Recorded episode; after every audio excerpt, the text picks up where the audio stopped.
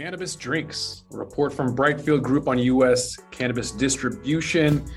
Around the country, consumers are finding tea bags, low dose cannabis drinks, high dose shots, powered mixes, beverages, enhancers, shareable bottles, and more. All coming up.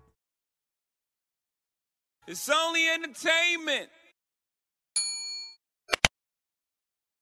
Welcome back to the Talking Hedge. I'm Josh Kincaid, capital markets analyst and host of your cannabis business podcast.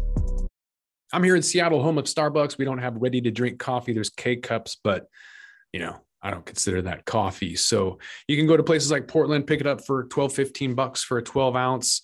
And there's some options in California where I think Keef is from.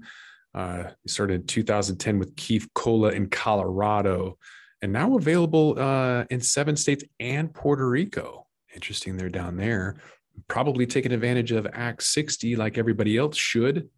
I use a little CBG powder in my coffee every morning. Uh, that's one way of getting it. You can do a little squeeze thing. Um, if you haven't seen Voyager products, they have a device. If you're looking for something that's uh, accurate dosing uh, or just other waterless, flavorless you know powders are out there as well if that's what you're looking into.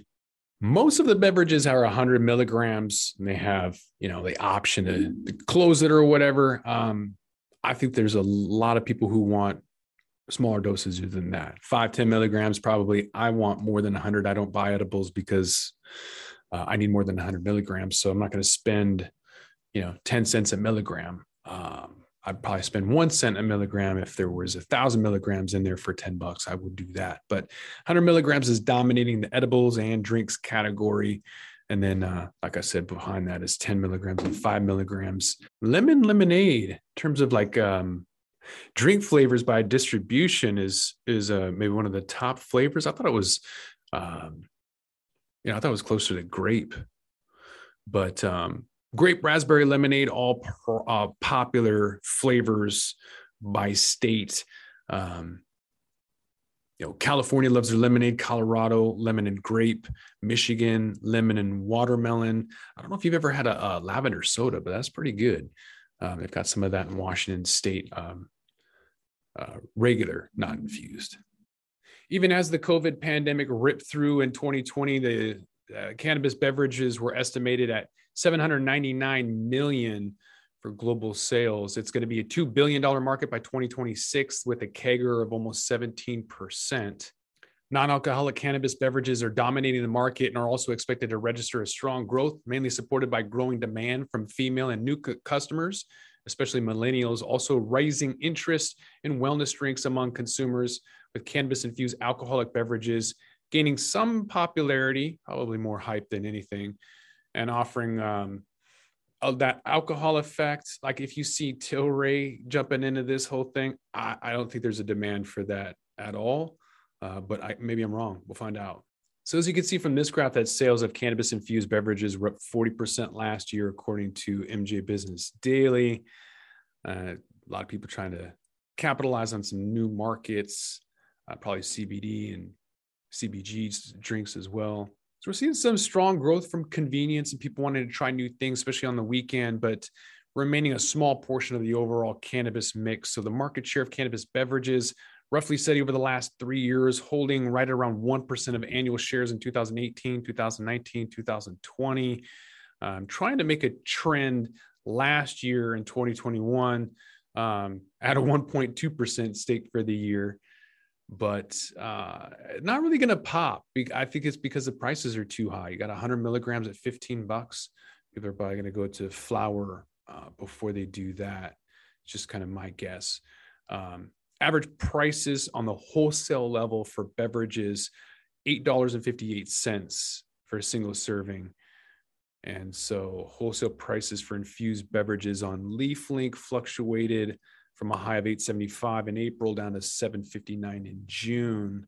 Beverages are approachable. People know what to do. It's not like a dab where they need a ritual or a, you know, some kind of device, but there is health-minded individuals. You go into a store and it's all chocolate edibles, all sugary beverages. So you have some health conscious minded folks, um, but you there's nowhere to go.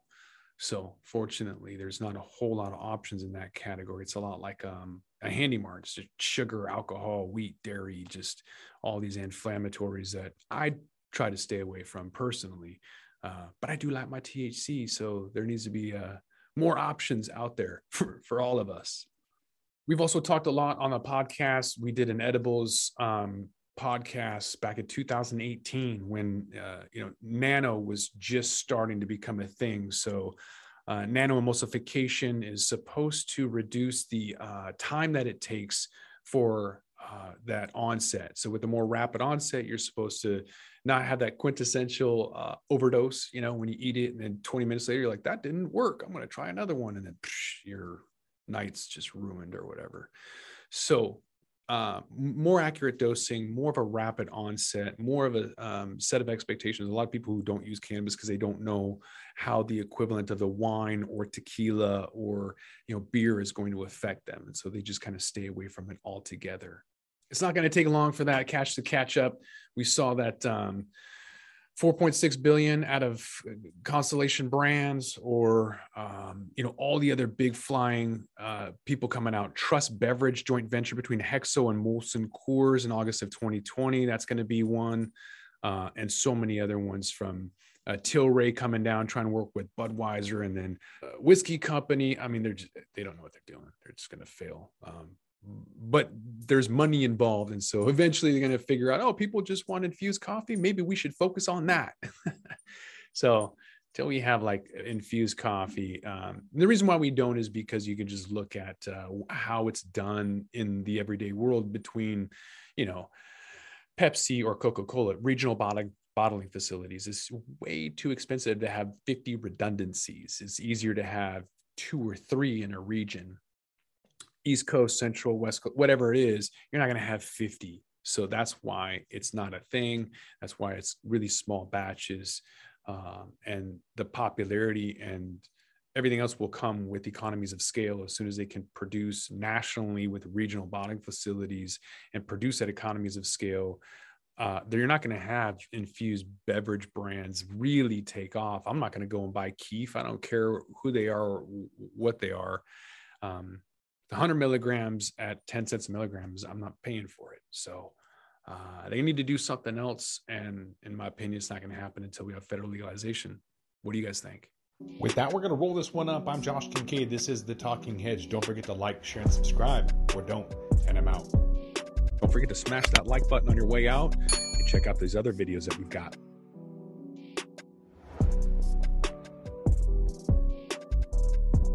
Thanks for listening to today's show. To check out more great cannabis podcasts, go to podconx.com. Here's a preview of one of our other shows. I'm Joyce Gerber, the creator and host of the award winning podcast, The Canna Mom Show. And we are on a mission to enhance the impact women have on this industry as business professionals, healthcare providers, policy advocates, caregivers, moms, by sharing and preserving their stories of love and kindness, wisdom, and hope. I am so grateful to have found my tribe of Canna podcasters right here on PodConX and look forward to our work of crushing the stigma around cannabis and caregivers and building this new industry together.